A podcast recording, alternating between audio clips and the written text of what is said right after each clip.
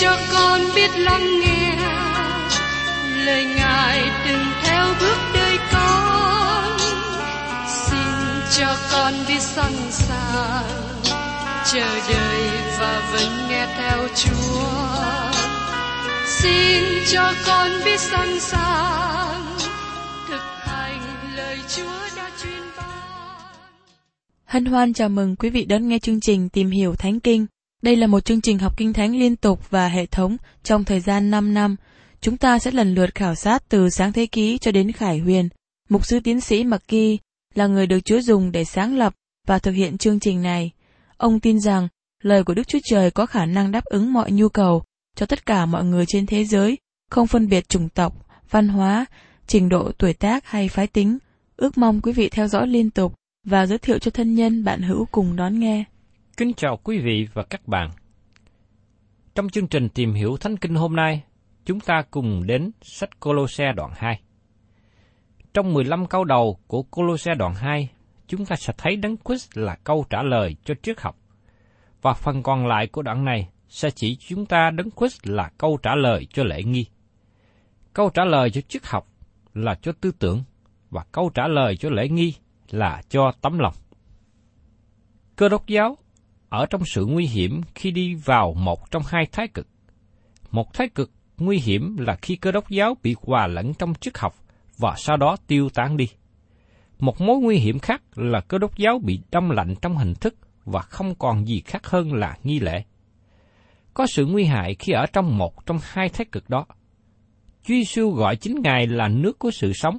Ngài không phải là nước bốc hơi hay là nước đá lạnh.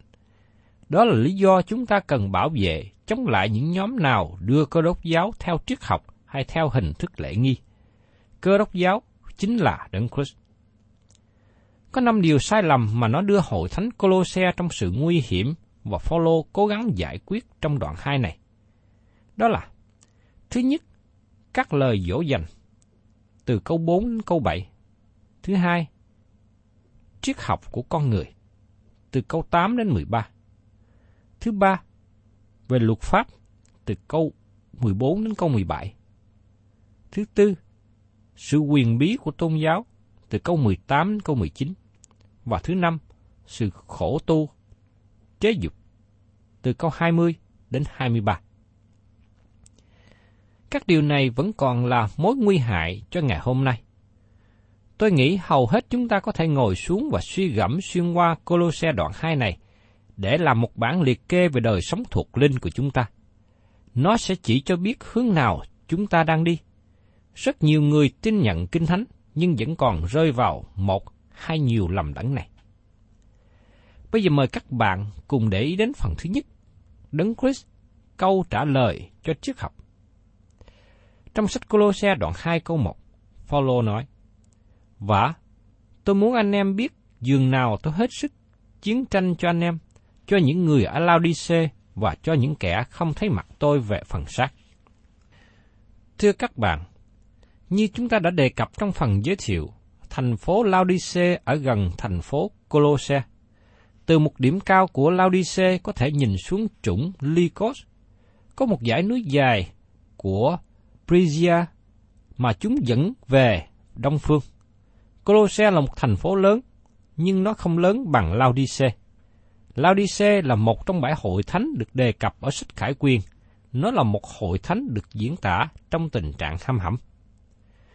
Sự tranh chiến là một từ ngữ nói về đau đớn. Có người gọi đây là lời cầu nguyện của sự đau đớn. Phaolô thấy sự nguy hiểm lớn ở Colosse và Laodice. Nó tạo ra sự tranh chiến trong lòng của sứ đồ. Có sự nguy hiểm khi rơi vào một trong hai hướng này. Bởi có sự nguy hiểm đó, cho nên chúng ta cần có nhiều lời cầu nguyện cho hội thánh ngày nay. Điều này giải thích tại sao hội thánh Laodice ở trong trạng thái hăm hẩm như được diễn tả trong sách Khải Quyền. Họ đã mất đi nhận thức về thân vị của Đấng Christ, mất đi câu trả lời cho tư tưởng con người. Ngài cũng là câu trả lời cho lòng người.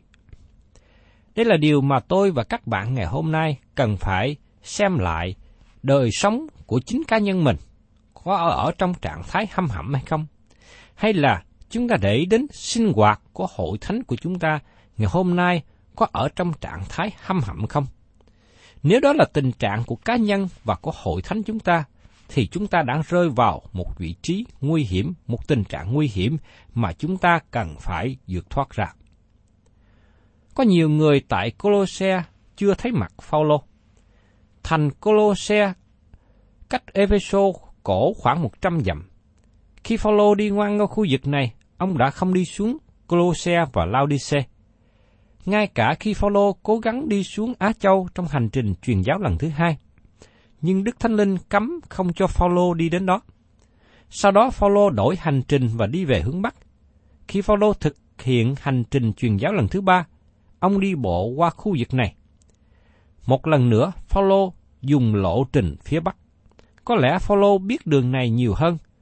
Rõ ràng là Phaolô chưa đến hai thành phố Colosse và Laodice. Bởi đó Phaolô viết thơ này, ông nói rằng ông viết cho những người không thấy mặt ông về phần xác. Và tiếp đến mời quý vị cùng xem tiếp ở trong Colosse đoạn 2 câu 2. Hầu cho lòng những kẻ ấy được an ủi và lấy sự yêu thương mà liên hiệp, đặng có nhiều sự thông biết đầy dễ chắc chắn, đến nỗi có thể hiểu sự mầu nhiệm của Đức Chúa Trời, tức là Đấng Christ. Lòng của một người biểu lộ cả bên trong người đó. Nó có nghĩa là bản tánh con người. Phaolô đang cầu nguyện cho lòng của họ, cho cả con người được sự an ủi. Phaolô cũng cầu nguyện cho tình yêu của họ hiệp lại với nhau. Tình yêu thương sẽ kéo họ gần lại với nhau. Hội thánh không phải hiệp nhất bởi ân tứ, nhưng điều làm cho cơ đốc nhân hiệp nhất ấy là tình yêu thương. Nó là một chất xi măng để giữ chúng ta lại với nhau. Tình yêu thương là chất keo để hội thánh dính chặt lại với nhau giữa a các anh em mình.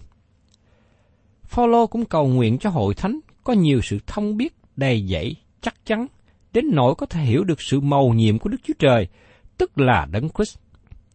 Câu này có thể dịch là có nhiều sự thông biết đầy dẫy chắc chắn đến nỗi có thể hiểu được sự mầu nhiệm của Đức Chúa Trời và của Đấng Christ. Tôi nghĩ như thế rõ ràng hơn. Sự mầu nhiệm của Đức Chúa Trời và của Đấng Christ. Hội thánh là sự mầu nhiệm, vì điều đó không được tỏ bài trong cựu ước. Đức Chúa Trời sẽ cứu dân ngoại và điều đó được nói rõ trong cựu ước. Nhưng đến ngày lễ ngũ tuần, Đức Chúa Trời ban một điều mới. Ngài bắt đầu kêu gọi một nhóm người tin nhận vào thân thể Đấng Christ, làm bắp tem cho họ bằng Đức Thánh Linh và đem họ vào trong thân thể, tức là vào trong hội thánh. Đây là những gì mà Phaolô giải thích trong Corinto thứ nhất đoạn 12 câu 12. Và như thân là một mà có nhiều chi thể và các chi thể trong thân giàu có nhiều cũng chỉ hiệp thành một thân mà thôi. Đấng Christ khác nào như vậy. Các bạn thấy là Chúa Giêsu có một cơ thể bằng xương bằng thịt khi Ngài sống trên đất này. Chúa Giêsu cũng có một cơ thể thuộc linh hiện nay. Cơ thể đó tức là những người tin nhận Ngài. Cơ thể đó gọi là Đấng Christ. Đó là lý do tại sao Chúa Giêsu đã nói với Sao Lơ người tạc sơ, sao ngươi bắt bớ ta? Phaolô bắt bớ Đấng Christ, bởi vì hội thánh là đấng Christ, hội thánh thuộc về đấng Christ. Phaolô nói thêm về hội thánh trong Corinto thứ nhất đoạn 12 câu 13. Vì chân chúng ta hoặc người Juda, hoặc người Rores, hoặc tôi mọi, hoặc tự chủ, đều đã chịu pháp báp tem chung một thánh linh để hiệp thành một thân. Và chúng ta đều đã chịu uống chung một thánh linh nữa. Tất cả chúng ta đều được làm pháp báp tem trong đấng Christ. Tất cả chúng ta đều uống chung một đức thánh linh. Điều này đem chúng ta đến sự hiệp nhất trong hội thánh. Chúng ta không thể nào dùng cố gắng của con người để làm nên sự hiệp nhất trong hội thánh. Chính Đức Thánh Linh đã làm nên sự hiệp nhất.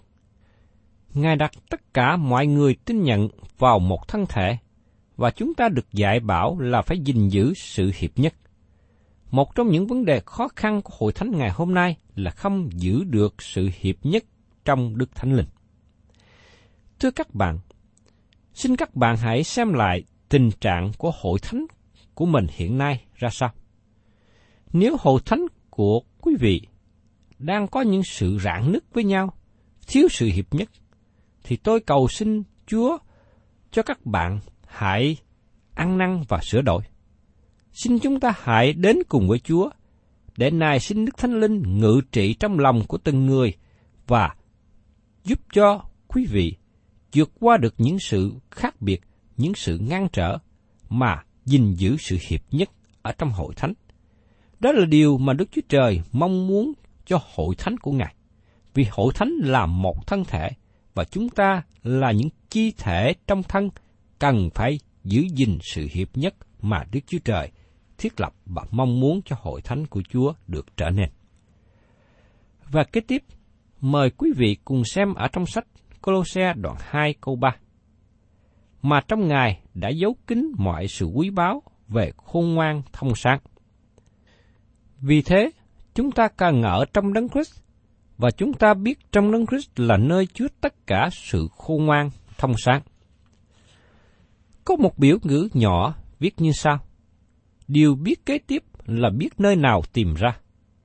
Tôi thích biểu ngữ này. Tôi thừa nhận rằng tôi không biết hết mọi điều, nhưng tôi có lòng mong muốn tìm biết thêm. Tôi biết nơi nào để tìm ra.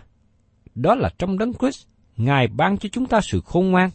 Chúng ta cần yên nghỉ trong Ngài. Tất cả những kho báu của sự khôn ngoan và sự hiểu biết ở trong đấng Christ, đó là một điều tuyệt vời. Cho nên tôi xin kêu gọi quý vị và các bạn học theo gương của Phaolô.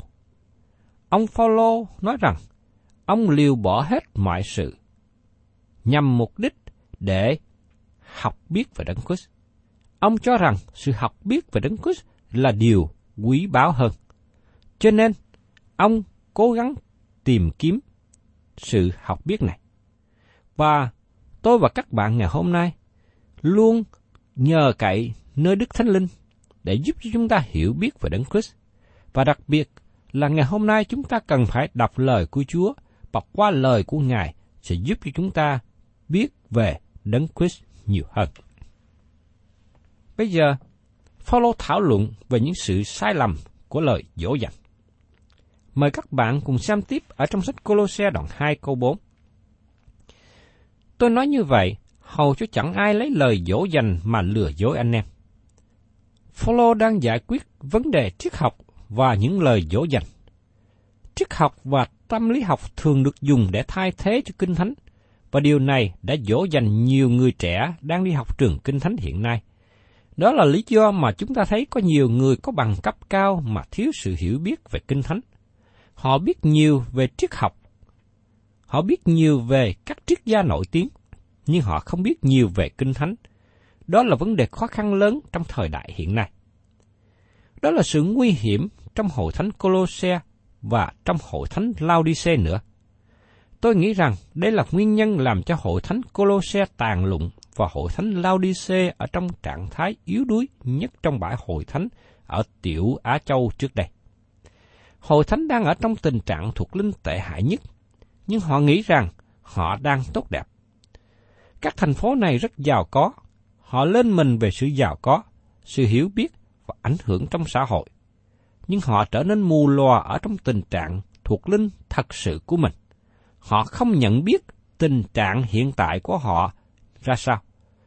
Vì thế, Phaolô nhắc nhở họ đừng để ai lấy lời dỗ dành mà lừa dối anh em.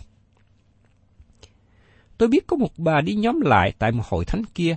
Bà nói, tôi thích hội thánh đó bởi vì mục sư giảng dùng lời rất là qua mỹ và ông làm cho tôi cảm thấy rất tốt.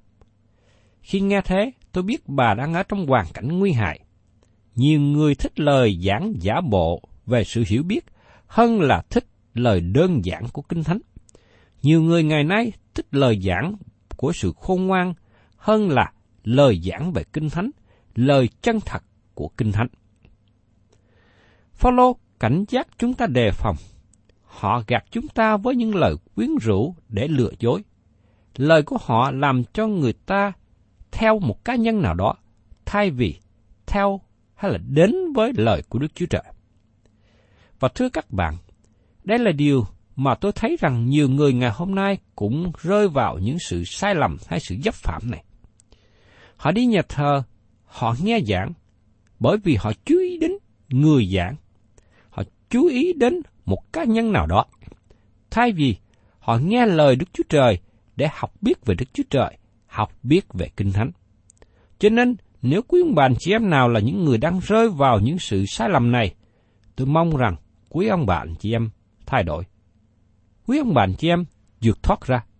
Vì nếu không, thì một ngày nào đó, ông bạn chị em sẽ thất vọng khi thấy rằng người mà chúng ta tôn sùng đó cũng có những sự thiếu sót và sai lầm trong đời sống cá nhân của họ. Và tiếp đến, mời quý vị cùng xem ở trong sách Colosse đoạn 2 câu 5. Vì dẫu thân tôi xa cách, nhưng tâm thần tôi vẫn ở cùng anh em. Thấy trong anh em có thứ tự hẳn hoai và đức tin vững vàng và đấng Christ, thì tôi mừng rỡ lắm. Thưa các bạn, trong thời điểm đó, có lời báo tin cho Phaolô biết rằng hội thánh Colosse đang đứng vững. Ông nói, thế anh em có thứ tự hẳn hoi. Thứ tự là từ ngữ được dùng trong quân đội, có nghĩa là đứng kề vai với nhau. Đó là điều mà những người tin nhận Chúa Giêsu nên làm, đứng kề vai với nhau. Nhưng rất tiếc ngày nay có nhiều người muốn đứng ở thế cao hơn, muốn làm mình trỗi hơn người khác. Chúng ta là cơ đốc nhân, cần đứng vững vàng và kề vai với nhau. Đức tin vững vàng có nghĩa là sự chắc chắn, không bị dời đổi, không rúng động. Phaolô nói cùng một tư tưởng này với hội thánh ở Corinto. Vậy, hỏi anh em yêu dấu của tôi, hãy vững vàng chớ rung động, hãy làm công việc Chúa cách dư dật luôn. Vì biết rằng công khó của anh em trong Chúa chẳng phải là vô ích đâu. Ở trong Cô Tô thứ nhất, đoạn 15, câu 58. Hồi thánh Colosse có tiếng là đứng vững vàng, và Phaolô muốn họ tiếp tục như thế, không để bị dẫn đưa vào con đường sai lệch. Và trong Colosse, đoạn 2 câu 6, Phaolô nói tiếp: Anh em đã nhận được Chúa Giêsu Christ thể nào thì hãy bước đi trong ngài thể. Được cứu rỗi có nghĩa là gì? Tôi có nhận thư một người đàn ông nói với tôi rằng anh ta chưa được cứu rỗi bởi vì anh ta chưa phải là người trọn vẹn. Anh chưa giữ được 10 điều răn. Anh nói rằng anh chưa được cứu rỗi cho đến khi nào anh làm trọn. Nhưng thưa các bạn, sự cứu rỗi là tiếp nhận đấng Christ. Nếu người nào suy nghĩ giống như người đã viết thơ mà tôi đề cập, khi nào giữ trọn 10 điều răn, thì tôi xin thưa với các bạn rằng, không một người nào được cứu, vì chúng ta là con người không thể nào giữ trọn được 10 điều răn. Nhưng khi các bạn tiếp nhận Chúa Giêsu, các bạn cần bước đi trong Ngài bước đi với Đức Thánh Linh. Việc bước đi không phải như là thả một cái bong bóng. Có nhiều người nghĩ rằng đời sống cơ đốc nhân là một điều gì lớn lao, giống như lên phi thuyền bay vào không gian. Đó không phải là nơi các bạn sống đời sống cơ đốc nhân. Nhưng đời sống cơ đốc nhân của các bạn thể hiện ngay tại gia đình, tại nơi làm việc, trong phòng học, trong khu vực mà các bạn sinh sống. Phương cách mà các bạn thể hiện đời sống của mình là sự bước đi. Các bạn bước đi trong đấng Christ Đức Chúa Trời cho các các bạn và tôi bước đi trong Ngài, trong cuộc sống của chúng ta hiện nay, mỗi ngày. Vì thế, chúng ta cần phải cẩn thận. Vì đời sống của chúng ta bày tỏ về Đấng Christ. Chúng ta sống trong Chúa và bày tỏ về chính Ngài trong cuộc sống của chúng ta ngay trên thế gian này. Cho nên chúng ta phải cẩn thận về cách sống, cách ăn ở của mình hiện nay. Và trong Colossae đoạn 2 câu 7, Phaolô nói tiếp: Hãy đâm rễ và lập nền trong Ngài, lấy đức tin làm cho vững, tùy theo anh em đã được dạy dỗ và hãy dư dật trong sự cảm tạ. Đâm rễ giống như một cái cây, cho thấy rằng cây đó đang sống, cây đó đang đứng vững. Chúng ta xây dựng trên một căn nhà, và căn nhà không phải là một vật sống, nhưng cái nhà cần có nền vững chắc. Phaolô nói cho chúng ta trong thư Ephesos rằng, cái nền vững chắc là trong Chúa Giêsu. Tiếp nhận đấng Christ và bước đi trong Ngài, điều này giống như điều gì? Giống như cây đâm rễ vững chắc. Đời sống của chúng ta được kéo lại gần Chúa hơn, được xây dựng trong Chúa. Đức tin của các bạn nương dựa vào Ngài. Đó là lý do Phaolô nhắc nhở cần đứng vững vàng trong đức tin. Đức tin có nghĩa là các bạn và tôi nắm chặt lấy Đấng Christ. Và giờ đây, Phaolô thảo luận đến điều thứ hai, sự nguy hiểm của triết học của con người. Ở trong Colosse đoạn 2 câu 8, Hãy giữ chừng, kẻo có ai lấy triết học và lời hư không theo truyền khẩu của loài người, sơ học của thế gian, không theo đấng Christ mà bắt anh em phục chăng. Hãy giữ chừng, có nghĩa là dừng lại, nhìn xem và lắng nghe. Các bạn cần có sự cảnh giác. Hãy giữ chừng, kẻo có ai lấy triết học và lợi hư không. Nếu các bạn có dịp xem qua về lịch sử triết học, khởi đầu từ Plato đến thời cận đại, các bạn thấy rằng không một ai trong số họ có một nhận thức về sự hà hơi của lời Đức Chúa Trời. Các nhà triết học hiện nay đang tìm kiếm câu trả lời cho những vấn đề khó khăn của đời sống, nhưng họ không tìm được trong triết học. Một số triết gia thật sự có lòng tìm kiếm lẽ thật, nhưng lẽ thật không tìm được trong sự khôn ngoan của con người. Đấng Christ là câu trả lời, câu trả lời cho triết học. Phaolô viết ở trong Côn Tô thứ nhất đoạn 1 câu 30 như vậy. Và ấy là nhờ Ngài mà anh em ở trong Chúa Giêsu Christ là đấng mà Đức Chúa Trời đã làm nên sự khôn ngoan, sự không bình, sự nên thánh và sự cứu chuộc cho chúng ta. Các triết học giả giống như một người mù ở trong phòng tối đang tìm một con mèo đen không có ở trong đó. Không có một hy vọng nào cho việc tìm kiếm lẽ thật trong triết học. Vì thế, Phaolô cảnh giác các cơ đốc nhân ở Colosse tránh điều đó. Ông muốn nói rõ rằng, chúng ta đừng theo tư tưởng của con người, đừng theo học thuyết của con người, vì nó sẽ dẫn chúng ta đi vào trong con đường tăm tối, không có ánh sáng. Phaolô cũng cảnh giác rằng, đừng theo lời truyền khẩu của loài người.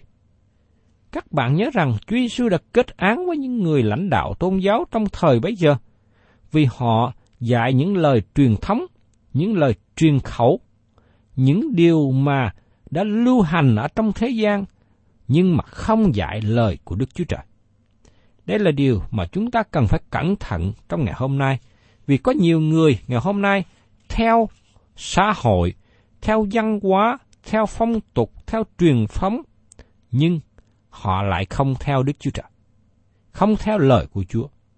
Chính vì điều đó đã làm cho đời sống của họ không có được sự vui vẻ họ vẫn còn thất vọng trong đời sống của mình.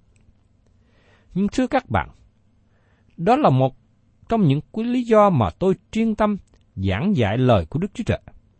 Thật là dễ khi chọn một phân đoạn kinh thánh đặc biệt nào đó rồi leo lên ngựa mà cởi đi.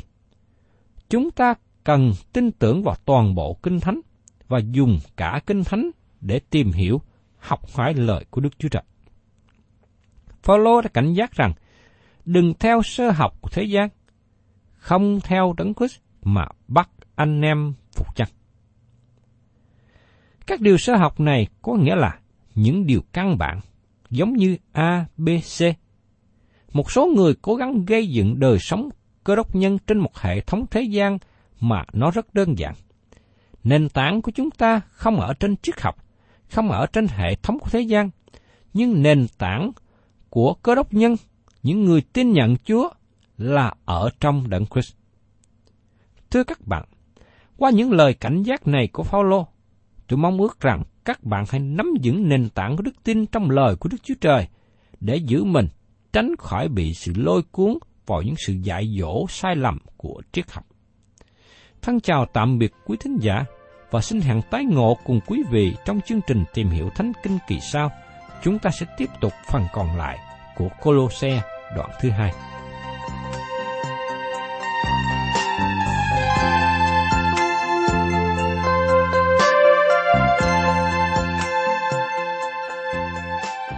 Cảm ơn quý vị đã đón nghe chương trình Tìm hiểu Thánh Kinh.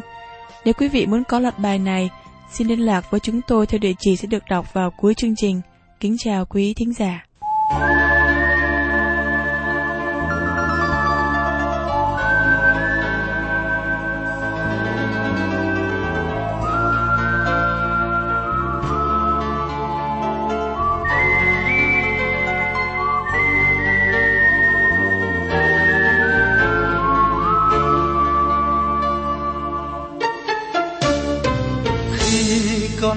tiếng kêu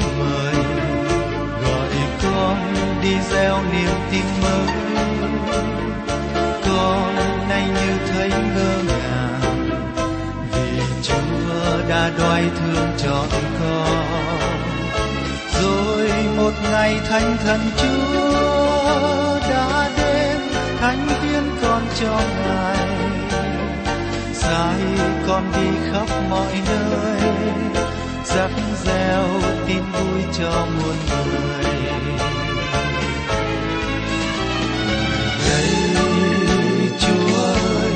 con hiến dâng cho ngài.